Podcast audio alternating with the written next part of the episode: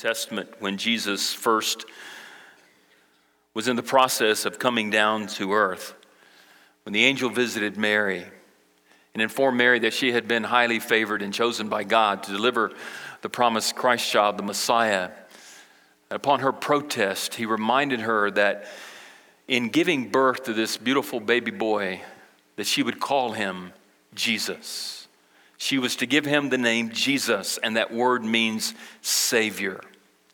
When Joseph found out that his fiancee was with child, he decided to put her away privately, but an angel came to him and spoke to him and told him the truth as to the reality of why she was with child. And the angel simply said, You shall give birth to a son, and shall call his name Jesus, because he will save his people from their sins. Early on, the very beginning, both Joseph and Mary knew that this child that Mary was carrying was none other than not just the Messiah, but the promised Savior who would come to save people from their sin against God.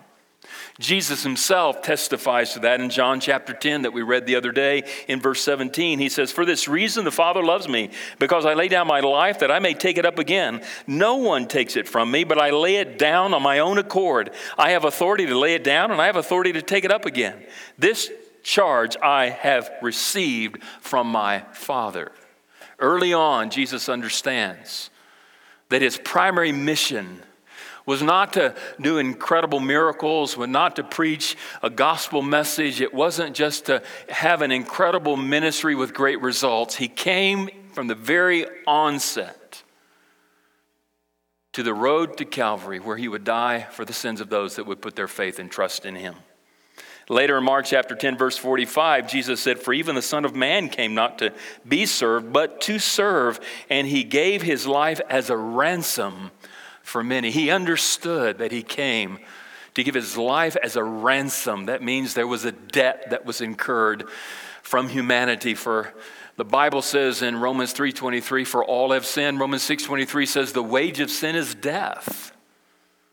Because of our sin, what we deserve is to die, but yet Jesus came to bear the brunt, the load, the full wrath of God on the altar called Calvary, where he would take upon himself our sin against God and die in our place. Later, Paul says in 2 Corinthians 5:21, "For our sake he made him to be sin who knew no sin, so that in him we might become the righteousness of God. He who knew no sin became sin for us on that cross on that hill over 2,000 years ago, where he took upon himself our sin against God and died in our place. He became sin who knew no sin so that we might be ransomed, might be forgiven, might be atoned for our sin against God. Later, Peter says in 1 Peter 2:24, he himself bore our sins in his body on the tree that we might die to sin and live to righteousness, for by his wounds you have been healed. Because of our faith in Jesus, the mercy and the grace of God is, is flowing now through that, that Calvary offering. So that as the blood that flows, we then become cleansed of our sin, and then we stand before God righteous, holy, acceptable. And that which separated us now no longer separates us, and now we can have communion, relationship, and fellowship with God. Why did he do that? I said it earlier in the offering for God so loved the world. What motivated him to do what he did? Love. Love was the primary motive for which he came to die for us on the altar called Calvary. Nothing else motivated him other than his love for you and his love for me. John reminds of that in John 3:16, for God so loved the world. And because he loved us in this fashion, willing to give his life so that we might live, the primary thrust of our text today and all of the study, this main number one and primary only point that I want to make is this His life for my life. He gave His life so that you and I might live. That's the only reason why He gave His life, is so that we might have life. Because the Bible says that before we experienced this incredible grace found through the altar, through the cross of Calvary. We were dead because of our trespasses and sin. But because he gave his life on the altar called Calvary, his life now gives us life. And in exchange for that, his life for my life, now through faith in him, I give my life for his life. My life now for his life. That's the exchange.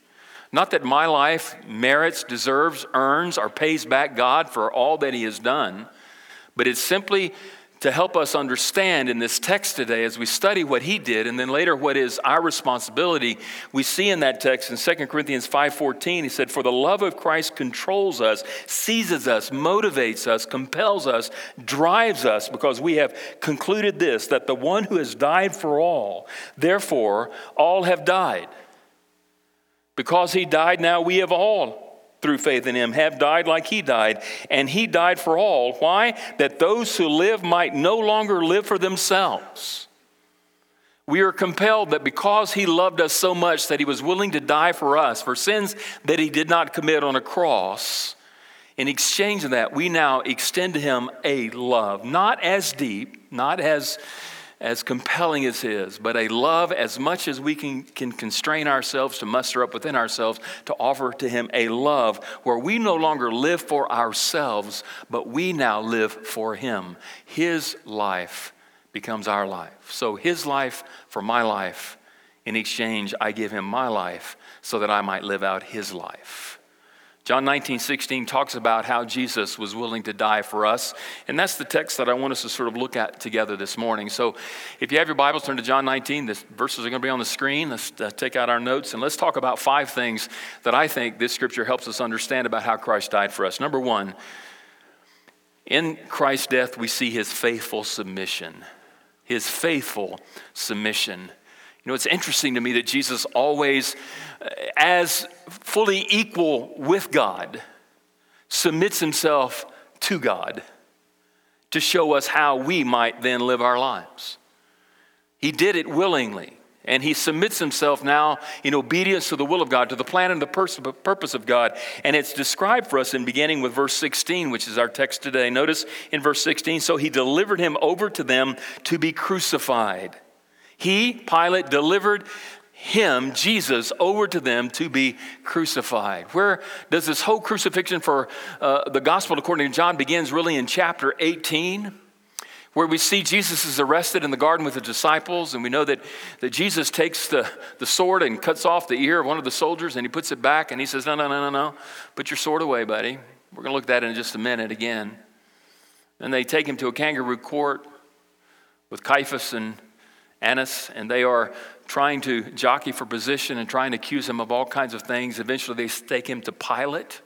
Pilate doesn't want anything to do with this Jesus. He doesn't want to get involved in this Jewish political skirmish and all this religious stuff. He's not a believer himself and cares nothing about the, the Jewish faith. And so he sort of dodges for a while, but he can't dodge it anymore. And he finally has to step up to the plate and swing the bat and, and, and take responsibility because they are continuing to press him. And so he finally gives them an opportunity. You want Barabbas or do you want Jesus? And of course, we know the story. They select Barabbas to be released and they choose choose for Jesus to be crucified.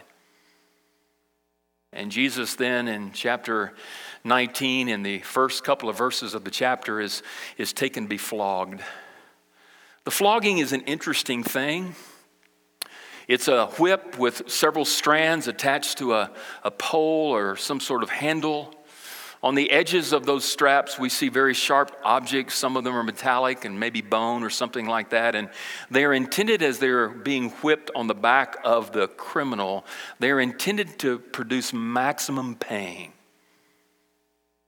And with each stroke on his back, they cut through his flesh and blood begins to flow. Now, the reason they did this was not only because they enjoyed, I think, bringing suffering and pain to criminals, not only as a deterrent to crime, but they did this primarily because the blood that now begins to flow in this flogging prior to crucifixion sort of weakens the individual as they then carry their crossbeam to the cross. They're already weakened by this beating by the time they get to the cross, so they don't live very long now on the cross. There's, there's, it's very intentional, it's very strategic what they're doing. But what we learn in John 19 in the early on set of the chapter that these soldiers go in an extra mile. They, they get a crown of thorns and they place it on his head, and they take a purple robe and they place it on his body, and they mock him as they literally beat him almost to a pulp, calling him King of the Jews.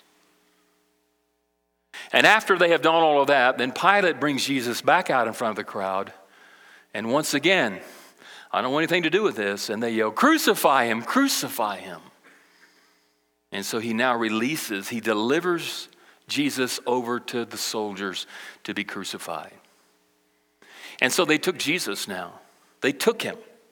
Notice, at his own will, they took him, and he went out bearing his own cross to the place called the place of the skull, which is in Aramaic is called Golgotha. Jesus carries his crossbeam now through the narrow streets of Jerusalem on the way to the northern wall of Jerusalem, just outside the gate, in a prominent place where lots of people are traveling, so that he can then be suspended up in the air and die. It's a gruesome, cruel death, but it was a, a mockery that took place in these very narrow streets. I've been to Jerusalem. I don't know if you've ever been there or not, but there's not much room in between these streets. Matter of fact, some of the streets are not much wider than about twice the width of this aisle here.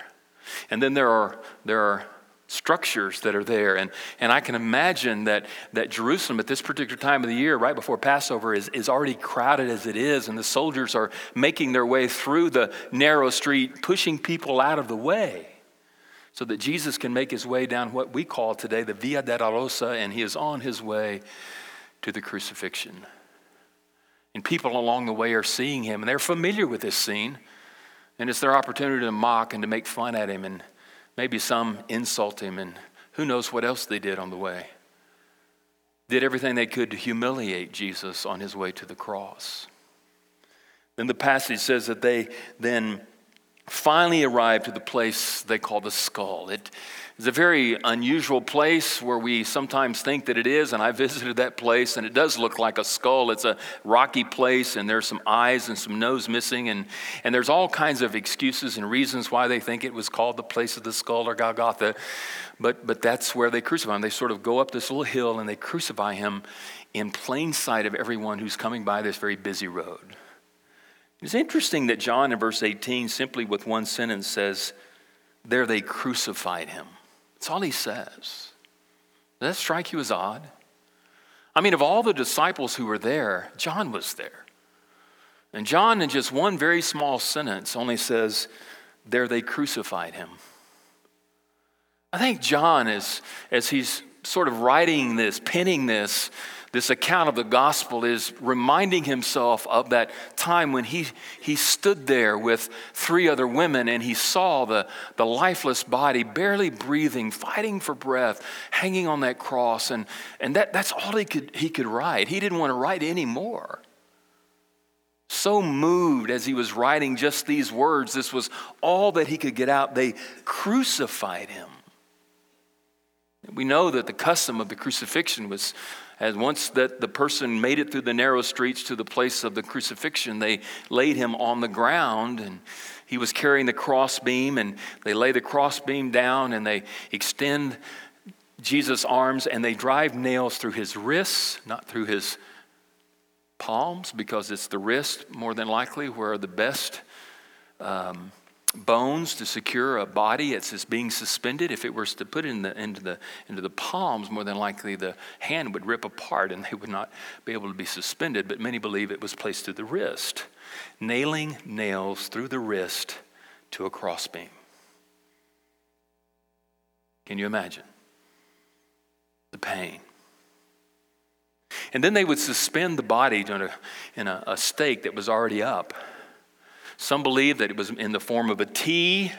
Uh, some believe it was in the form of a crucifix, and some believe it was more in this looking more like a, a plus sign. It doesn't really matter what it looked like. It was a cross intended to maximum humiliation and agony and pain.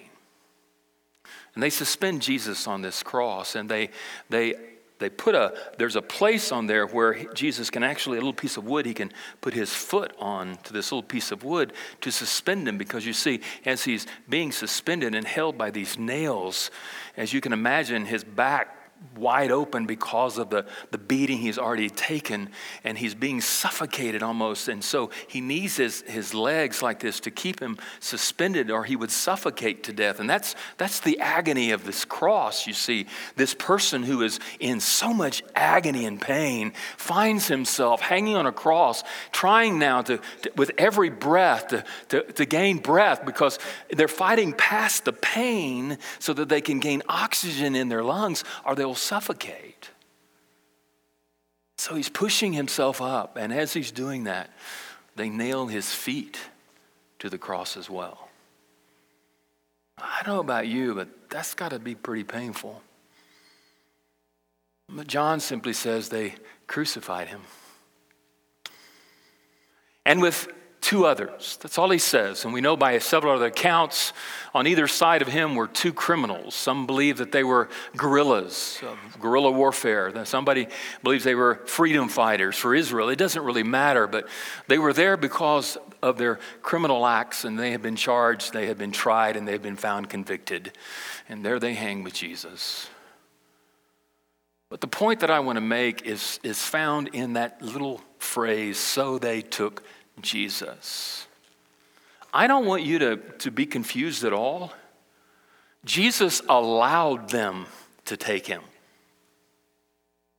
He submitted himself to being obedient to the plan and the purpose of God, and he was faithful in submitting to the plan and the purpose that God had because he came for the primary purpose. When he left heaven and came down, was born of a virgin, and he lived his sinless life, perfect life, to now finish the work that he came to do through the cross where he would take upon himself sin, the sins of those who would place their faith and trust in him. His faithful submission. I, I, I struggle with that.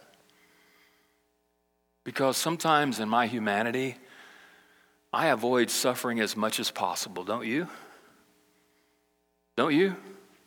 I mean, that's why you have Tylenol and Aleve and Advil and all the other things. We get a little headache and we think we're suffering. But to suffer this way, to submit himself to this kind of agony and this kind of suffering and this kind of pain for you and for me blows my mind. And yet he was faithful in his submission to the will, to the sovereignty, to the authority of God. Because earlier in John chapter 18, when he's in this encounter with. Uh, with Pilate, and they, there's this exchange between him and them. And, and Pilate kind of looks at him and said, Aren't you afraid, dude? Why don't you answer my questions? Because I have authority to give you life or give you death. And Jesus, in the boldness of that moment, understanding the, the, the future and what is about to happen to him, says to Pilate in this address with Pilate, The only authority, dude, that you have has been given to you by my Father.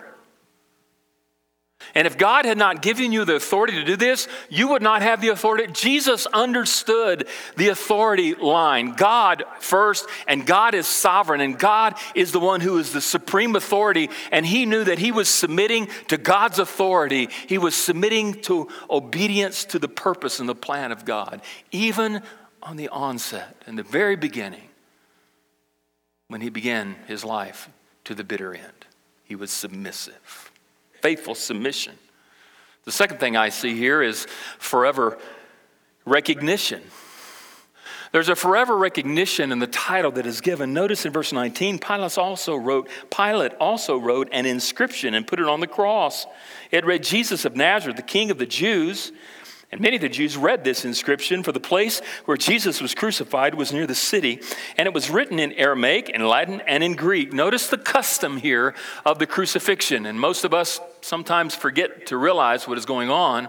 There's a custom in Roman execution of all criminals, what they would do is they would get a plaque or they would get some sort of something and they would inscribe on that the crime that this individual had committed and they would attach it to them somehow as they were carrying the crossbeam on the way to the crucifixion, to the execution of the sentence, so that as they walked through the streets, everyone would know what their crime was and what they had been found guilty of. That's the custom. And so, true to custom, what Pilate commands his soldiers to do is to write an inscription and to place it on Christ. Now, the inscription that they, he places on Christ is that he says, Jesus of Nazareth, King of the Jews. That's his punishment. That's his crime. The reason he's being sentenced to death is because he is the King of the Jews. And that's the custom. But notice the complaint. The chief priests of the Jews said to Pilate, do not write the king of the Jews, but rather this man said, I am the king of the Jews. They were enraged by this. We're not sure when they saw this. Were they somehow in that mob, in that crowd along the streets of Jerusalem, and they saw the inscription that Jesus was wearing, King of the Jews?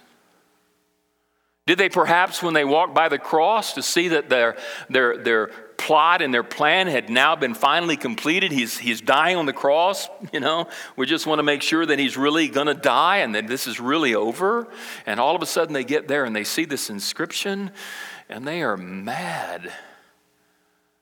They're angry. He's not our king. Why don't you rather put, he said he was king of the Jews because he's not really the king. Notice what happens. Verse 22 Pilate answered, What I have written, I have written. And I think Pilate here is basically doing that just to go, nanny, nanny, poo, poo.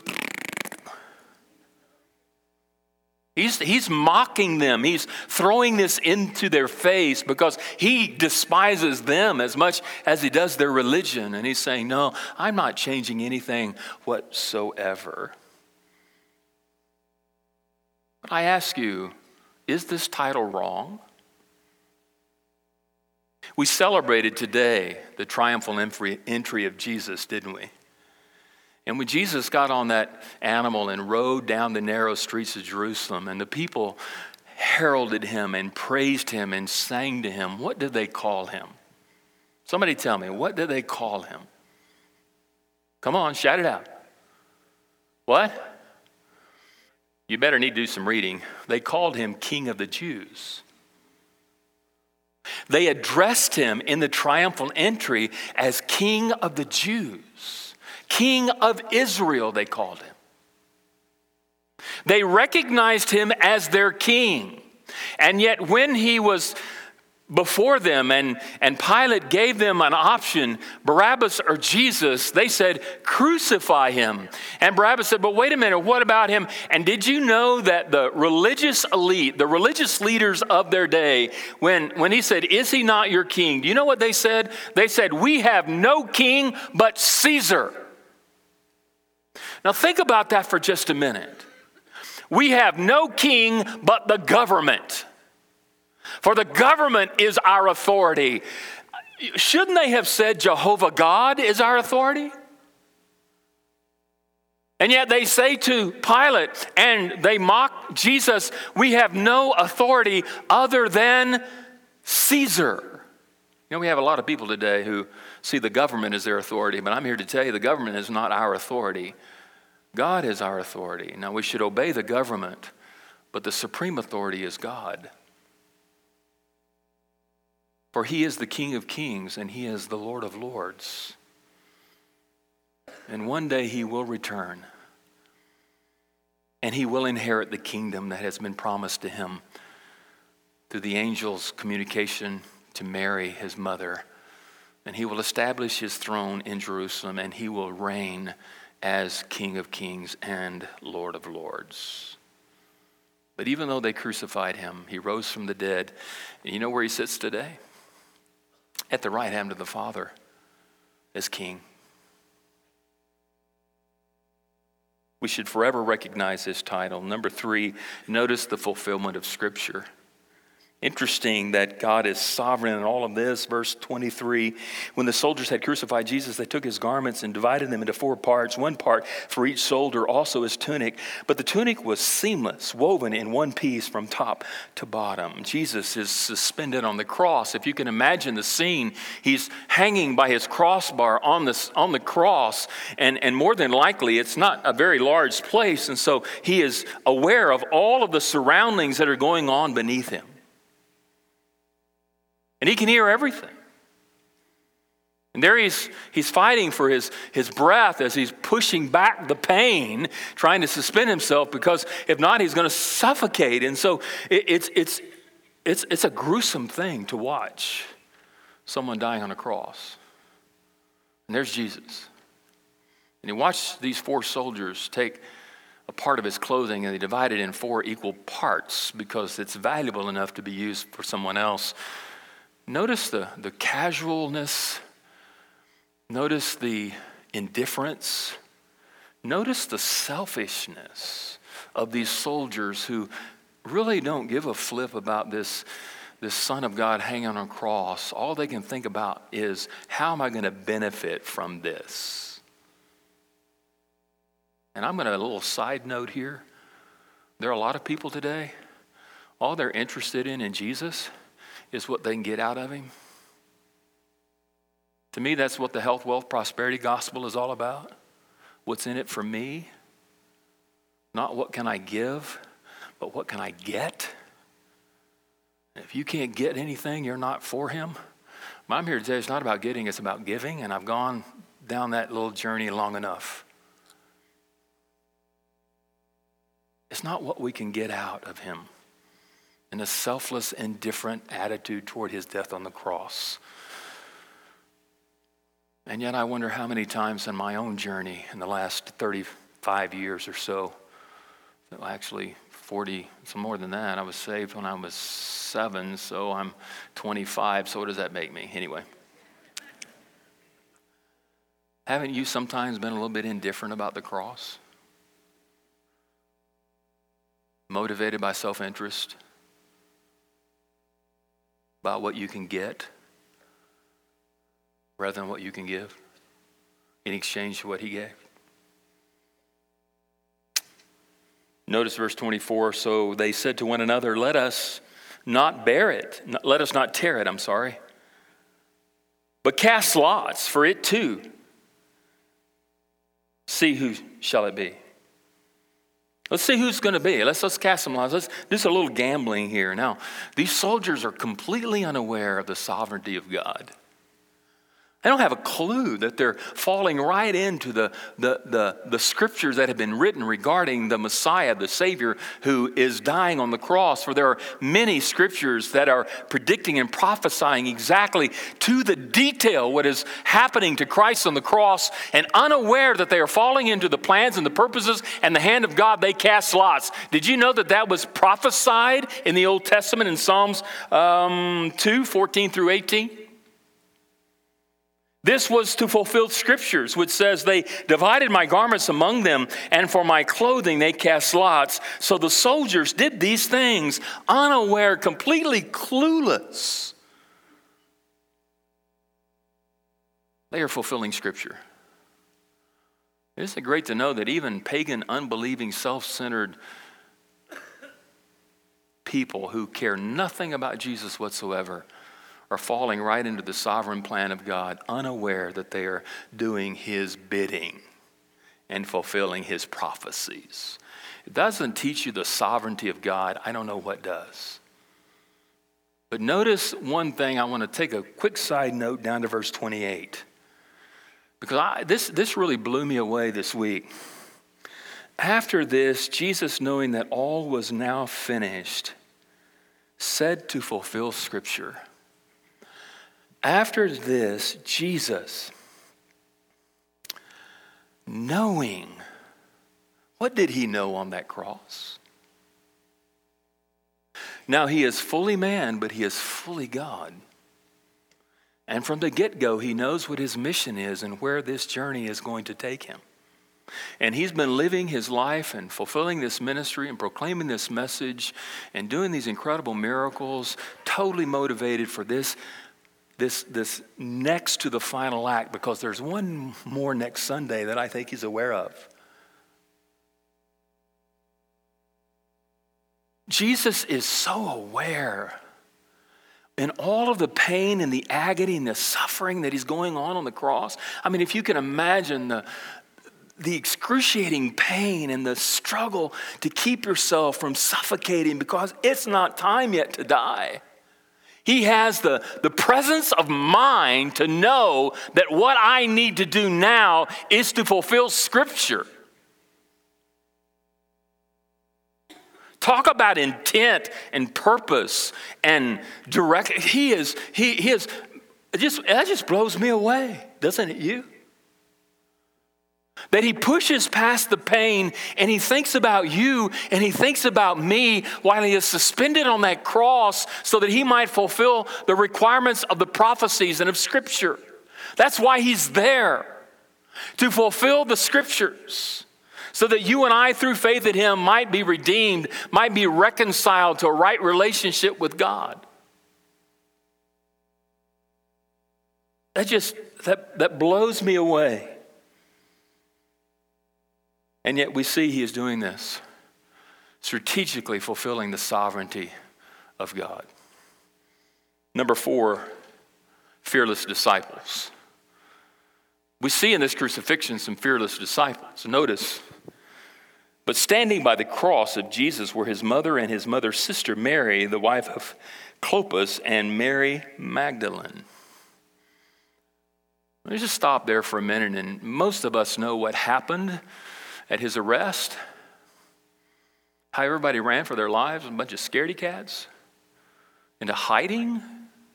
Simon Peter was the only one who, in the shadows, followed Jesus to a point in which he went in for the tribunal and only around a campfire denied Jesus three times. And when finally, when the, the rooster crowed three times, he ran in total embarrassment for having denied Jesus. And Jesus is all alone. And now he's suspended on a cross. And he looks down and he sees four individuals, four disciples, just four. Now, when you think about it, one, by this time more than likely, is dead Judas. The other 10 are, are hiding out for their lives, afraid that they're going to be next. But there's one, and his name is John who is next to the cross. We're not sure how close he was, but more than likely it was the custom for family members to gather at the foot of the cross to watch their loved one being executed for the crime they committed and mourning their death. And so, obviously, Mary and another Mary and another Mary, there are three Marys. That's not quite a full hand, but that's three Marys and one John. One of the 12 Jesus called specifically, and three women for. Not giving any thought or any concern to their own life because their Jesus is being suspended on a cross, they could be next, but they love him so much that they have so much courage. They are fearless. They don't care what happens to them. They want to be at the feet of the cross of Jesus, suspended up while he's dying. They want to be there and they want to see it because they love him and they are fearless in their devotion to Him. I would love to see that kind of fearless devotion to Jesus in my own life. How about you? And notice when Jesus saw his mother and the disciples whom he loved standing nearby, he said with his mother, Woman, behold your son. And then he said to the disciple, Behold your mother. And from that hour, the disciple took her to his own home. There's the charge. It's a legal adoption, somewhat, and he's fulfilling the Old Testament to love your father and mother. That commandment this has been a great Mother's Day message, wouldn't it? And here he gives John a charge, and he gives Mary the charge first and then John. And there's a lot of debate over that, and Catholicism takes this and runs with it and, and all that kind of stuff. But I simply want to say that, that, that, that, that this is, is so striking to me that Jesus, who is suspended on a cross, fighting for every breath to keep from suffocating, looks past his own pain and sees his disciples. He sees them. And he's concerned, obviously, about his mother, but he's concerned about John. And I can't help but think that he's not only concerned about these four disciples, but he's also concerned about all of his disciples, present and future. For what he did on that cross, he did for you and for me. And then, lastly, number five, I want to look at his final words. His final words. Verse 40, 28. After this, Jesus, knowing that all was now finished, said to fulfill the scriptures, I thirst. I thirst. It's not really a request, but it's a statement.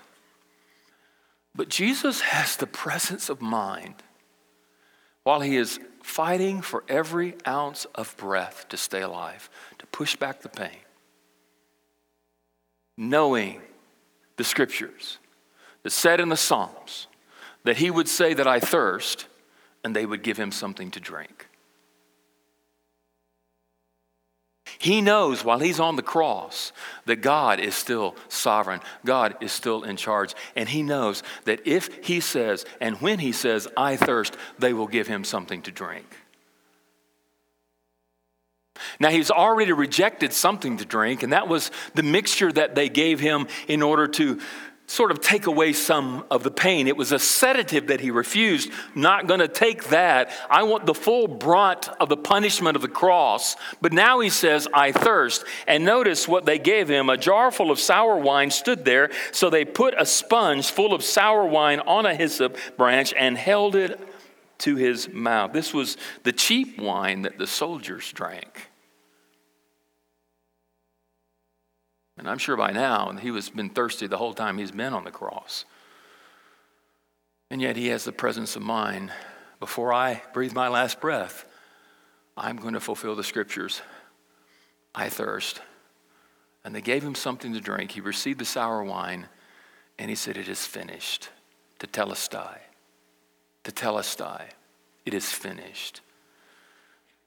That word simply means finished, means it's complete. It means that there's nothing more that I have to do on this cross for sins to be forgiven. It's done, it's over.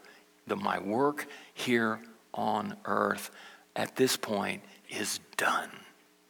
And notice he bows. I look for it. Maybe you can help me out, and some of you sometimes like to come up and try to help me in some form of mistakes that you think that I've made or whatever. and sometimes when you speak publicly without a whole lot of notes, you may have a tendency to boggle some sort of, you know, not truth, but some sort of, it's the word I'm looking for, detail, you know. Um, but I can't find anywhere in Scripture where Jesus bowed to anybody at any time other than now. He bows. He's on an altar and he bows his head. He lowers his head, I think, as a form of worship. Or he could have said the words with his head lifted up, like most of us like to worship, but he bows in the presence of God and he gave up. They didn't take it from him, he gave up his spirit. He breathed his last breath and he physically died. Did Jesus have to die? Yes. Why did he have to die? Because of his love for you and for me. I want to close with an interesting illustration about, I saw it on Facebook here not too long ago. Keep that scripture up. I'm going to come to it in a minute. A little girl and her daddy were having a father daughter moment and the daddy picked two daisies and he wanted to teach her the little daisy you know he loves me, he loves me not, he loves me, he loves me not. And so he picked one of the daisies up and gave her one. So I'm going to show you something, honey. He said, watch. And he pulled one. He loves me, he loves me not, he loves me, he loves me not, he loves me, loves me not. He got through and he said, did you see that? I said, yeah, can you do that? And she looked at her daisy for a moment. And a smile came onto her face and she said, you know, Daddy, I think I'd like to try it my way. He said, okay, honey. And she picked one and said, he loves me, he loves me, he loves me, he loves me, he loves me. You think about that theologically. There is never a moment and never a time when Jesus didn't love you. Because he loved you even before you loved him. And he loves you even when you don't love him. But now, through faith in Christ, when we put our faith and trust in him, in what he did on the cross for us, the love of Christ now controls us. It motivates us. It compels us. It moves us to act. And if, if you say, I love him, and you can sit indifferent and idle and cold and, and, and, and passive, and, and I love him, I love him, but I do nothing, it doesn't motivate me to do anything at all, then I would say your love is not the right kind of love. Because it says, for the love of Christ, controls me, it motivates me, it drives me because we have concluded this that the one who has died for all, therefore all have died, and he died for all, that those who live might no longer live for themselves. Did you get that? That, that we no longer live for ourselves. Because he loved us, we now love him. And we no longer live for ourselves. We live for Him. Why? I'm motivated, I'm compelled, I'm controlled, I'm driven by my love and my gratitude, my devotion to Him. So we want to tell you today that He loves you. No matter who you are, where you are, what you've done, He loves you. He loves you so much that he sent his one only son to die on a cross for you. Today, he is extending you an opportunity to place your faith and trust in Jesus and accept him as your Savior and commit to him the leadership, the lordship of your life. And if you have never made that decision today, in a moment as we stand and sing, we're going to invite you to go to the next steps area. Some pastors and some people there would love to pray with you and help you make that decision. But what if the love of God doesn't motivate or compel you to do anything?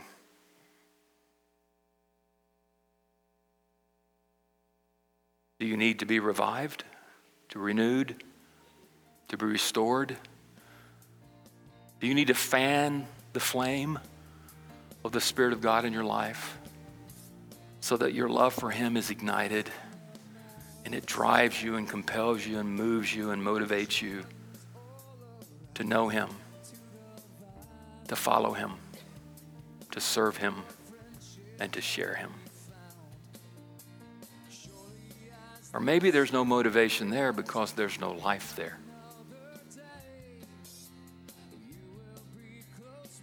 What decision is he leading you to make today? Let's pray.